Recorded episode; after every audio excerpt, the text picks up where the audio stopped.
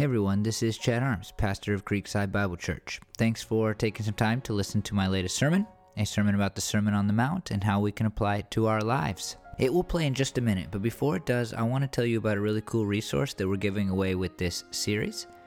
We understand that spiritual growth can be really hard, and I personally get that even when you leave having heard one of my sermons with the best intentions to apply it to your life, turning those best intentions into real life actions can be pretty difficult. And so, with this series, we're giving away devotional sheets. These devotional sheets contain daily activities that will take about 10 minutes for you to complete. The activities are varied from day to day. One day has a devotional writing written by me, another has questions, another has guided prayer, and there's a few other things too. I really do think that these Devotional sheets will help you to immerse yourself more fully in the passages of Scripture that I'm preaching on in this series, and I hope that you will get a copy. You can get a copy by visiting one of our services, or for you online listeners, you can get one by going to wilsonville.church slash SOTM. That's wilsonville.church slash SOTM. The SOTM stands for Sermon on the Mount. Hey, again, thanks for listening. I really do hope that this sermon will help you to learn and live more fully for the glory of God. Today we finish uh, the, the Sermon on the Mount and finish our look at Jesus' longest and most influential sermon that's recorded for us in Scripture. And uh, we also have a devotional booklet on that. And in this week's uh, entry that I wrote, it I talked about uh, how I was as a kid when it came to sports and it, and it's so aligned with a story that I heard in the last couple of weeks about Russell Westbrook, who's a basketball player, and an old teammate of Russell Westbrook's was talking. Uh, he was doing an interview, and in this interview, he he said he was talking to a guy that doesn't like Russell Westbrook very much, and he said, "Look, you should like this guy. He's one of the most competitive people you'll ever meet." And so it's like, "Well, tell me a story about that." And and he said, "This is this is a real story." He said, "I was afraid to talk to people on other teams. And he's like, why or whatever. And, and the guy said, one time I said, what's up to a, a player on a different team. And Russell Westbrook cussed me out because I said, what's up to a guy on another team. And, I, I, thought I've always liked Russell Westbrook because of his hyper competitiveness. It's it's what I'm drawn to and the people I like in sports. And I uh, uh, in this entry, I, I, wrote about how I had a friend growing up who we played like over 70 basketball games a year when I was in middle school. We were in Portland every weekend, and you know when you when you play each other a lot, like different teams, you see the same people: people from Aloha, people from Beaverton, people from Central Oregon. You're seeing them every weekend, and over time, you're just you start to to not like them very much. I mean, they become the enemy in some ways. And I had this friend named Brian. I just went to a Blazer game with him a couple weeks ago, and we talked about this very thing. Brian would become friends with these people, and some of them would spend the night with him at his house.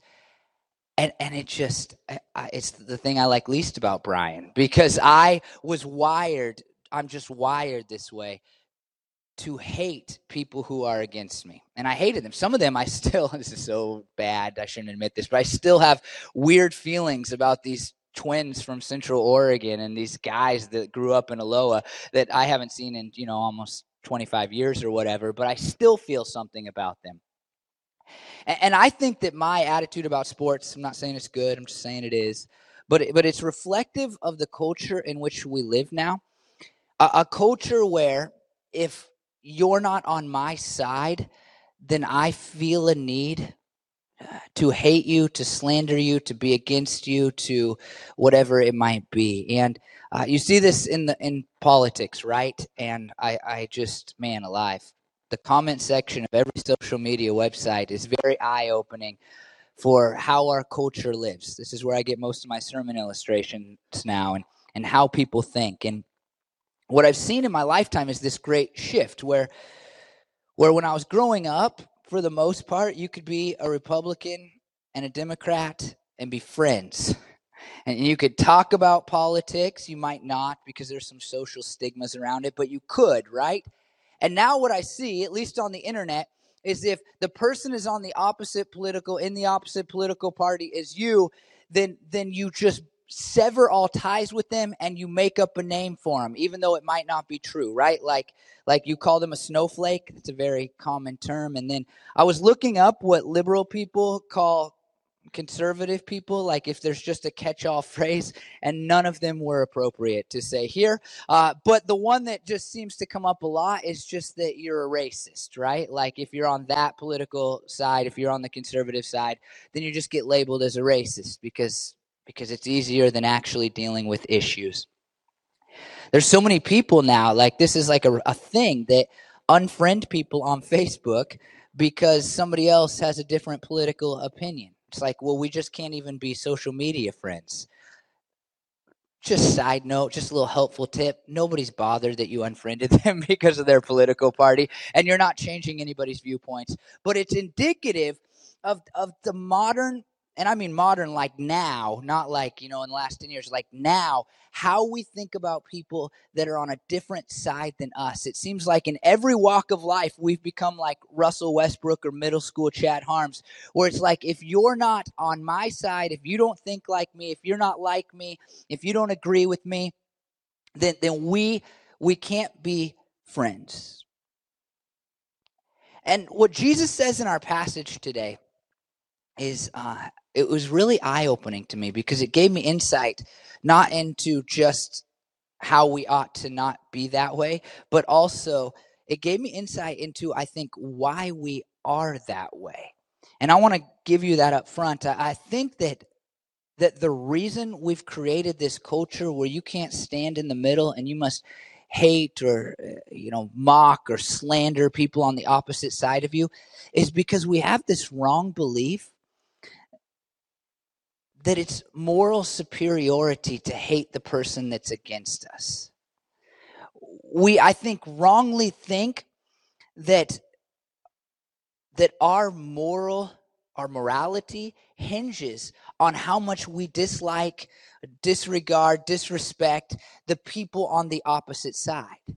And so we go, I, I, if I'm friends, and I don't think people have thought it through this much. I just think it's somewhere in our inner beings, and our culture has taught us this. If I'm friends with a Democrat, then then I am not holding to my moral standards of loving the disenfranchised and being there for the poor and diversity or whatever it might be. And on the opposite side, it's like if if I'm friends if I'm friends with a conservative person, then then did I say that one already?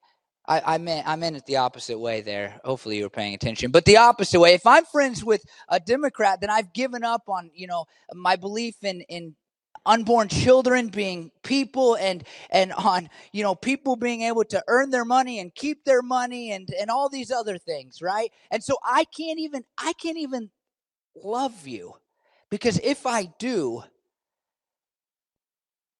then i'm becoming immoral and I don't think people have thought it through that far. It's just the culture that I see. And I think Jesus speaks directly into it. Maybe a, a non political uh, idea illustration will help. And I think that is like in our families. And they say that everybody has a crazy uncle. For a time in my life, my my whole one side of my family was all it just seemed it was all crazy uncles, even if they weren't my uncles. And and I think that sometimes in our family structures, we think that it's right to dislike the crazy one because they're bringing in the drama or they're you know their bad influence on the kids or whatever it might be. And so if i just act like i hate them we wouldn't say we hate them right? But if i act like i hate them if i'm a jerk to them if i talk about them behind their backs if i just don't talk to them eh, then i'm i'm holding to, I'm, I'm standing for something that is good. Maybe you felt something like that. And this is exactly, I think, what Jesus speaks into. We think that it is the morally right thing to do, or we feel at least like it is the morally right thing to do to not love those who are on the wrong side of an issue, those who are our enemies. And Jesus says that's that's not true. And here's what he says at the end of chapter 5 in the book of Matthew. Matthew 5:43 You have heard that it was said, love your neighbor and hate your enemy. Now, loving your neighbor is is pretty generally accepted, right? Like that's just an accepted idea. We should love our neighbors. This was uh, something that had been taught in the Jewish faith for hundreds and thousands of years. This is something that we all kind of think should be, you know, a part of our lives. We should be loving towards our neighbors. But, and, and maybe you know this, uh, at the time that Jesus lived, it was a hotly debated topic. And it was hotly debated because the question arose well, who is my neighbor? Jesus is, in fact, asked that outright, and we'll look at that in a little bit. But, like, who is my neighbor? And what had come up in the culture, something that wasn't said, is that if somebody's not our neighbor, then we shouldn't love them. God said, Love your neighbors. And so the people said, Well, we're supposed to love our neighbors. And so obviously, God meant that we hate those who aren't our neighbors.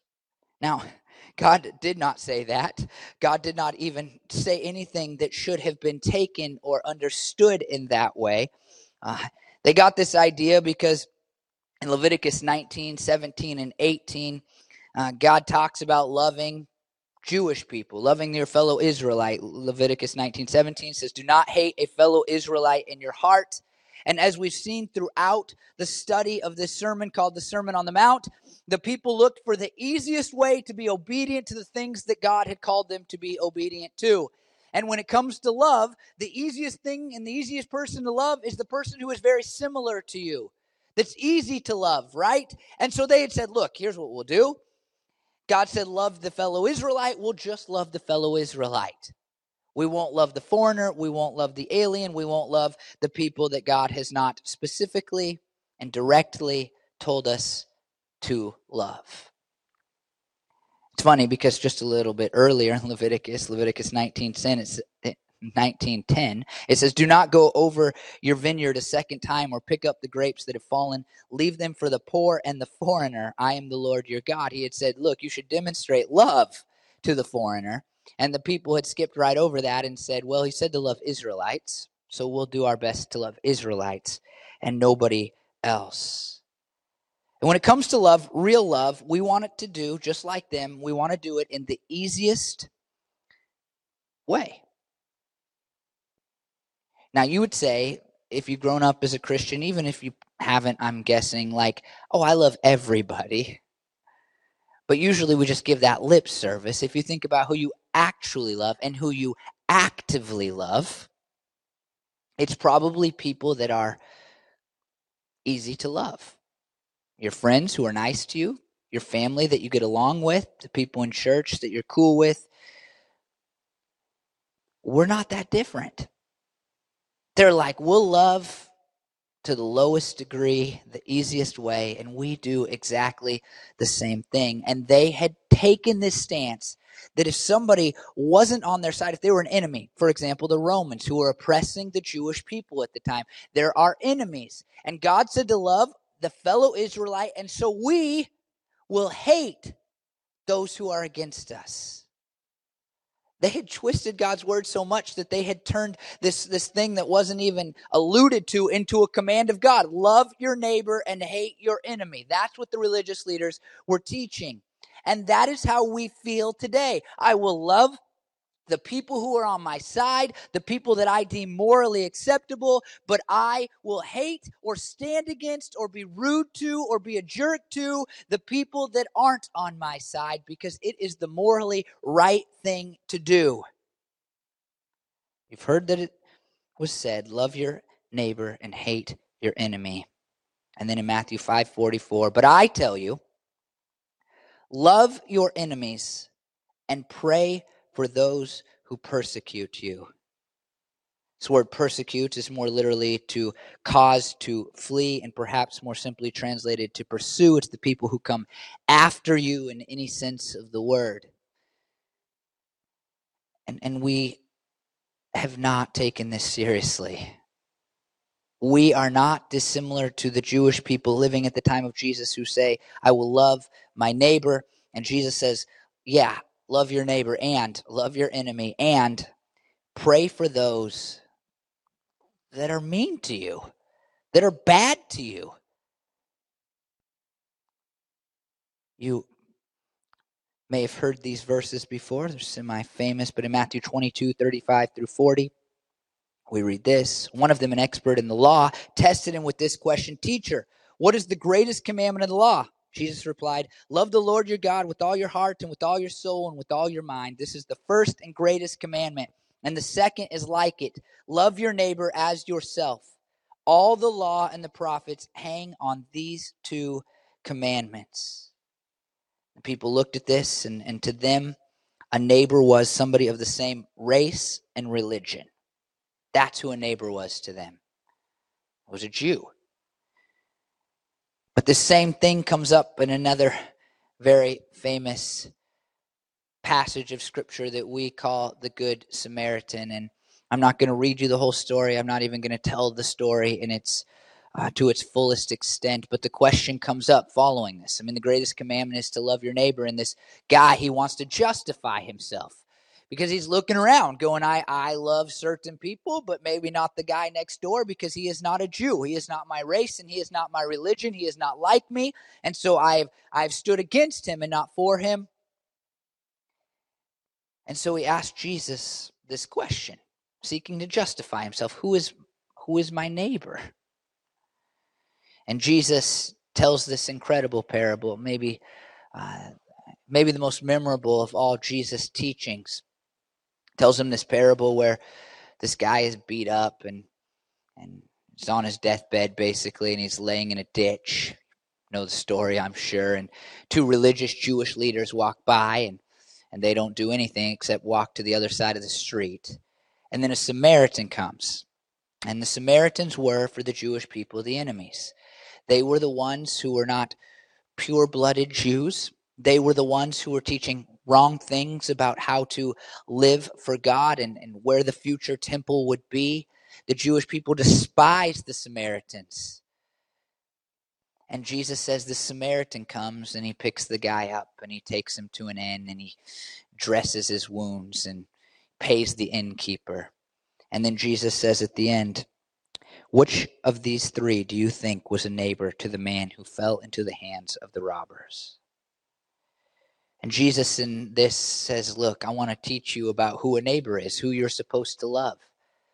And he changes the paradigm completely from you figure out who a neighbor is to you are the neighbor. And anybody that is in front of you is a neighbor. And so you should be loving all people. The message for that early group of hearers would have been staggering because he takes the people that they loathe, the people that they're against, and says, Look, the Samaritan can do it. You should do it. And so Jesus lays out for us this incredible idea that we should love all people, despite their race, religion, sexuality, how sinful they are, how bad they seem, their political party, whatever it might be, how drunk they show up to your Thanksgiving party. You should love them. Not just in your word, not just like, yeah, I love everybody, but you should actively love them. Love in the Bible is not some feeling or emotion or thing that we say, it's something that we do. And Jesus says, no matter who they are, that's who you ought to love. And in so doing, he's reminding us and showing us, and this will become clear in the incentives he gives for loving our neighbors and loving everybody. He's saying, look, it is not the moral high ground to not love.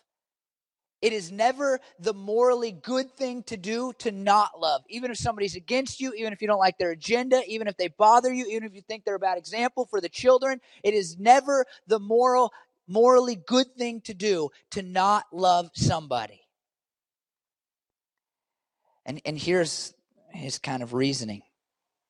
Matthew 5 45, that you may be children of your Father in heaven. He causes his sun to rise on the evil and the good and sends rain on the righteous and the unrighteous. Children of is this Palestinian idiom for uh, people who duplicate what another has done or express themselves in the same way. It shows the origins of a person's actions. And so to be a child of is really to say your life, the way you live, the things that you do, they are indicative of the source. And the source here is the Father in heaven, God. He says, if you love all people, even the ones who are against you, then you are duplicating the actions of God in heaven. You are showing yourself to be a child of God. And, and what he does here is, is he describes what theologians later have called has have called common grace. And common grace is this this term that demonstrates something that we all know. God is gracious even to people that that don't love him, that don't follow him, that mock him, that hate him, that are against him, right? And he says the, the sun comes and the rain comes even to the unrighteous. But we might say it this way like, even people who blatantly and openly reject and despise God, they can still know how awesome it is to be a parent. Like God gives grace to all people. Now, we know as Christians that that doesn't mean that, that nobody will be judged, that it isn't important for people to accept the gospel of Jesus. We know that it doesn't mean that every person will get into heaven, but every person is loved by God, and God graciously gifts every person. People eat even if they hate God. And even more than that, the gospel story that I just alluded to says that God loves everyone. He loved us while we were still sinners. And the story that we believe as Christians is that God looked down. He looked down from heaven and he saw that humanity had rejected him. And he saw that there was no way for us to be reconciled to him, to once again have a relationship with him. We were his enemies for all intents and purposes. And so God stepped out of heaven. He came in the person of Jesus. He lived sinlessly amongst the people who were enemies to him. In fact, lots of them fought against him while he lived, and some of them nailed him to a cross at the end of that life. And then as he hung on that cross, he looked down. He said, as we talked about last week, Father, forgive them. He continued to love, and he was hung on that cross because he loved people who were against him so much. And then he got out of the grave a few days later, rising again from the dead. And he did it all for people who were actively rejecting him. I mean, the first sermon ever preached, the Holy Spirit comes, the first sermon after Jesus' resurrection, I should say, the Holy Spirit comes upon the people. And there's a bunch of Jews who are in town for a holiday, and, and Peter stands up and he looks at this group of people and he's like, You nailed your Messiah to the cross. But oh, by the way, if you'll just repent and accept him as your Savior, then you can be in relationship with him again. In Romans 5:10 it says, "While we were God's enemies, we were we were reconciled to him through the death of his son." You know John 3:16 God died Jesus died for the world. Whether you are on God's side or not, Jesus died for you. Jesus loves you. God has given you his incredible grace. He has actively pursued you. He is calling you into a relationship with him. You can reject that if you want to, but God is still calling you, drawing you to accept the gift of salvation that he offered through Jesus. And sometimes we go, it's morally right for me to not love people that are not on my side. But Jesus says, if you want to look like God in heaven, if you want to be like Him, if you want to be, uh, if you want to show yourself to be His Son, then you love people that are against you, even if they're hurting you, even if they're tearing at the very things that you deem good.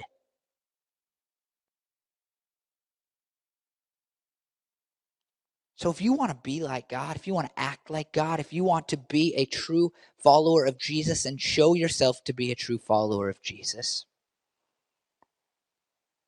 then you got to be somebody that loves all people, not just people that you agree with, not just people who are on your side, not just people who think like you, not just the people that are easy to love. The message of the Sermon on the Mount, this book that I've been using through this whole series. It's incredible. It says, Our Christian calling is to imitate not the world, but the Father, And it is by this imitation of him that the Christian counterculture becomes visible. And perhaps there is no easier way to see this than in us loving those who are against us. We're not known for that, right? I think Christians are seen as people who who do more to stand against the opposition, who hate more the people that are not like them.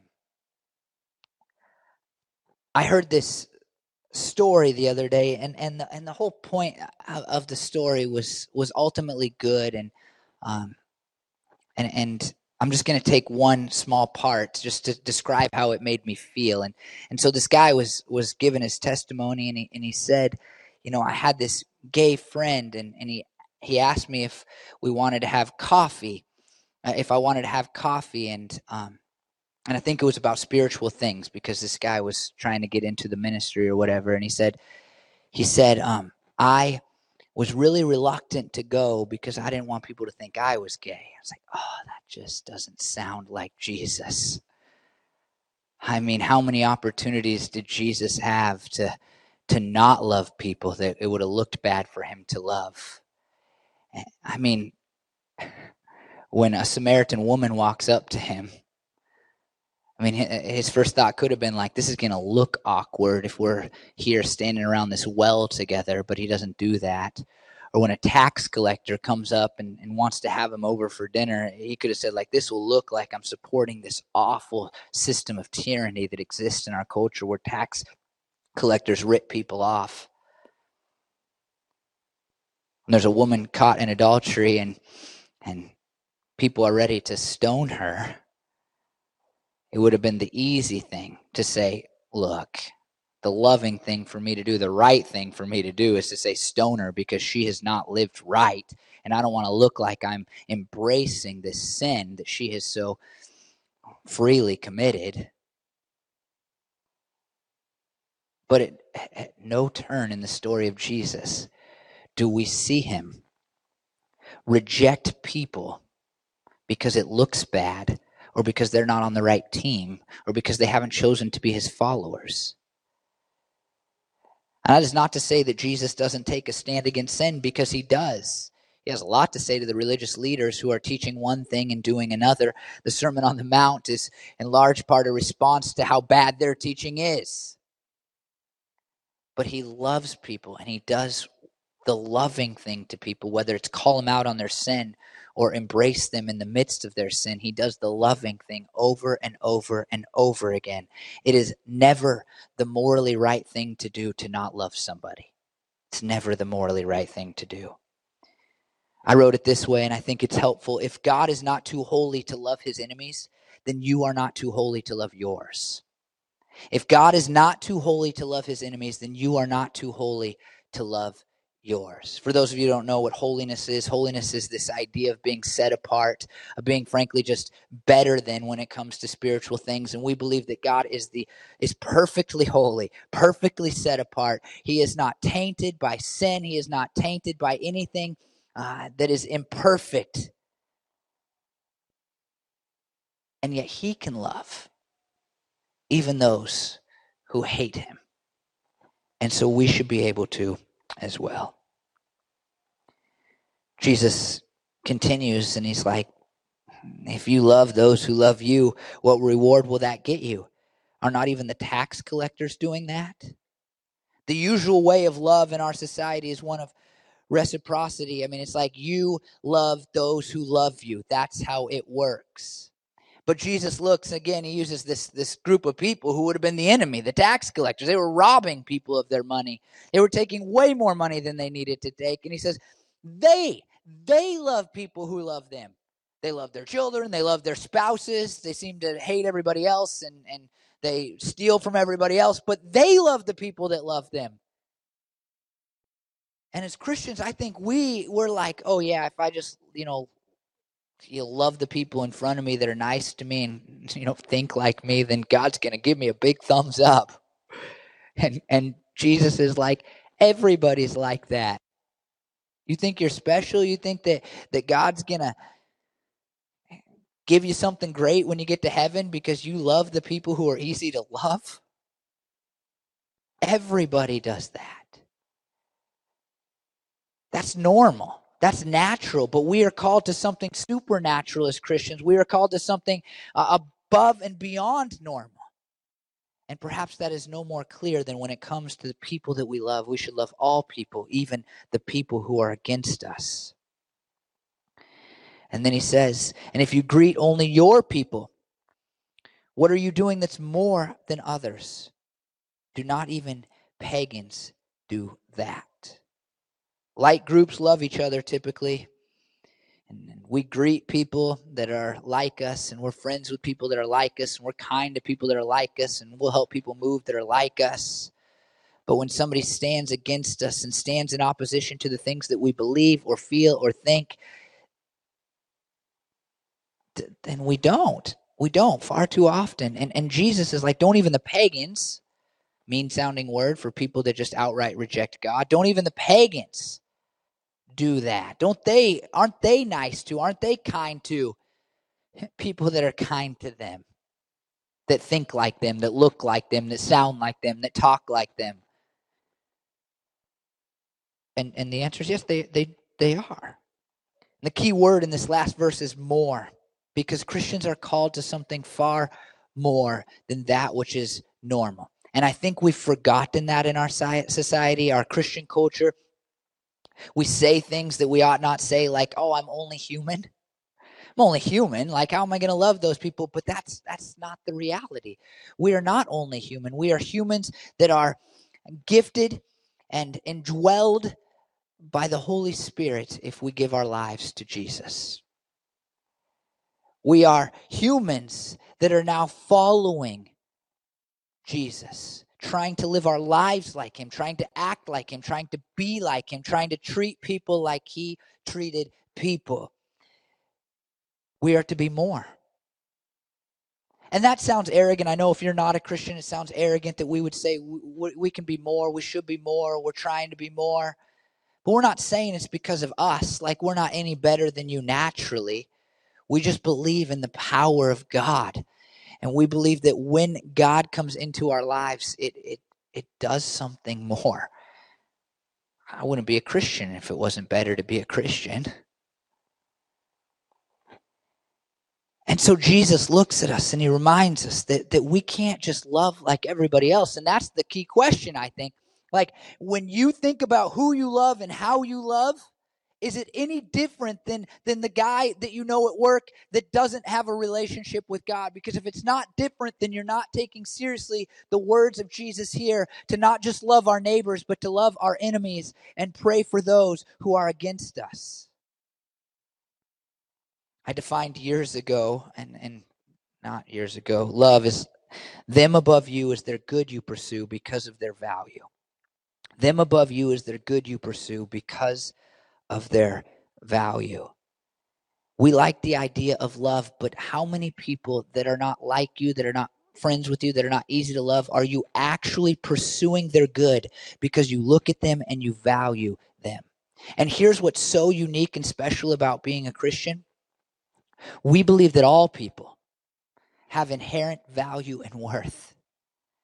We believe that because God created them in his image, and we believe that because God proved their value and worth by being willing to come and suffer and die on their behalf. I've taught on this before in a series about love from 1 Corinthians 13, but but we see the value just as natural humans in a lot of different relationships, right? I mean, we look at at, at our family and we say, wow, I value my family because there's support there. They're, they've helped me along the way. They'll always be there for me. And so it's easy to love most of our family because it's like we see their value. And, and we love our, our romantic interests, whether we're married or dating people, because they make us feel something, right? Like there's a positive feeling that comes and, and we have this grand idea of marriage and the support that will be there and, and how they'll, so they'll, in some ways, they will replace our families, uh, what they do for us in our lives. We see that. and we see the value in our children because uh, we we see ourselves in them. I think a lot of times, and, and what's so interesting to me about these different relationships that we have in our lives is that it's easy to love because those people create value for us, and so we look at them and we see their value and we say, "I'll pursue your good." Because I see your value to me. But when we accept the gospel story as true that Jesus gave his life for all people, we now should look at all people and say, I see your value not because you benefit me, but because I'm following a Savior who gave his life for you, no matter you, whether you were benefiting him or not. And Christians are in this unique position to look at every person, even the person who hates our guts, and say, I see your value.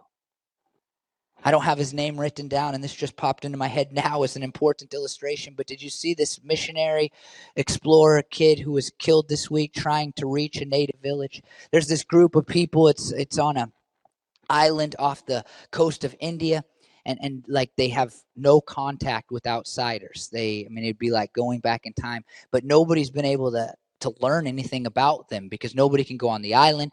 The uh, Indian government has has said you can't go there. And and this kid 26 years old Christian from Vancouver Washington actually he, he wrote this journal at the end before they killed him and he's like I'm scared. But aren't these people worth telling Jesus about? And this was after he had been shot at once by an arrow and he went back and they killed him, and his body will be there forever. It's unique to Christians that we would look at this group that has no contact to the outside world and and and and they're not contributing to our societies or our cultures at all. And this young man said something that we should all say, aren't they worth it? Aren't they worth it? And what Jesus shows us and what we can hear in his teaching is that no matter whether somebody is shooting arrows at us or just making fun of us or they don't like us or whatever, they are still worth our love. And we know that because God loved them so much that he gave his life for them. And then Jesus concludes this section that we've been looking at called the antithesis section and he says this thing that's kind of a hard teaching in Matthew 5:48, "Be perfect therefore as your heavenly Father is perfect." And it's a great I think it's a great concluding passage to or verse to our passage today. Because um this one uh, very old Christian theologian said, "The very highest summit of self-control is praying for our enemies." So he's like building, right? Like last week we talked about how we shouldn't seek revenge, and now we're talking about loving and praying for those who are against us. And there's this progression, and uh, it's an important progression. Like, don't take evil initiative, don't avenge another's evils, be quiet in suffering, suffer wrongfully if that's what you have to do. Surrender to the evildoer even more than he demands. That's what we talked about last week. Do not hate an evil evildoer, but love him and do good to him. And then perhaps the highest of all is just to pray for them. Dietrich Bonhoeffer said this is the supreme command. Through the medium of prayer, we go to our enemy, stand by his side, and plead for him to God. How many of the people that you're against are you praying for? I don't know. We pray for those we're close to. We ask them to be safe while they travel and all that. But how many of your enemies, the people who are against you in any way, how many of them are you praying for? But this verse is also a great finishing statement to the antithesis section as a whole, like where Jesus is like, You've heard it said, but I say because it's like what we should be aiming for. Here's what happens with this verse. This happens with so much in the Sermon on the Mount. We look at this verse and it says, Be perfect, therefore, as your heavenly Father is perfect. And, and we do one of two things. One, we say, That's not possible. I can't be perfect and so I won't try. And two, the other thing that happens with this verse is people start arguing about whether or not you can be perfect. Can a person be morally perfect while they're still living on this earth? Uh, certain theologians in history of the church have thought you can, and, and, and most think you can't. but that's not what we should do with the Bible. You should never ignore the Bible because it seems hard. And you should never just argue about the Bible. You should try to do what it says. And I'm not here to tell you whether or not you can be perfect one day or not, but I think what the Sermon on the Mount does as a whole is it calls you to something more. It says, look, as a Christian, there is a better way to do things and we ought not go, that's too hard. I'll never be perfect, so I'm not going to try. We should say, well, I might never be perfect, but I'm going to aim to be as much like God as I can. Forgiving wrongs, loving enemies, being so truthful and so good that we are, as we began this series by talking about salt and light. We are agents of something so valuable and profound that it changes our culture. Be perfect like your heavenly Father. There's this great quote that, that came up a couple times when I was researching this, and I, I want to read it, and, and we'll just about be done. Alfred Plummer wrote a, a big commentary on the Bible. He said, To return evil for good is devilish, to return good for good is human, to return good for evil is divine. So I want you to think about who might be against you, who you don't like. And then I want you to remember that if God is not too holy to love his enemies, then you are not too holy to love yours. Let me pray that that will happen. Lord Jesus, I thank you for loving me while I was your enemy, God. And even after I've accepted your gospel is true and I've given you my life. You know, there's been far too many times when I've done things that stand in opposition to who you are, God, and what you've called me to. And through it all, you've loved me. And I pray, God, that we as a congregation, I pray, God, for each of us who are here this morning and those who will listen online, that we, God, would would love people, even people that are hard to love, even people that it feels morally right to not love, even those that are against you. We would love them, God, because we're trying to be like you. God, I pray for people that don't know your love, that have not accepted you as their Savior, and I ask, God, that they would give their lives to you because they're never going to truly experience love infinite love, at least, if they don't embrace the gift that you've offered through the cross. So I pray that they would accept it, God, that you'd convict their hearts of their sin, that you would show them, God, that they are standing in opposition to you, but that you are calling them into a relationship with you and you want to change them, God, from being enemies into children. And God, for those of us that are your children that have accepted that gift, I pray that we'd live right and we'd love people and that you would remind us daily every time somebody posts something on Facebook, every time a coworker does something that we don't like, every time a family member shows up and causes a problem. I pray that you would remind us that if you are not too holy to love your enemies, then we are not too holy to love ours. I pray these things, Jesus, in your holy name. Amen.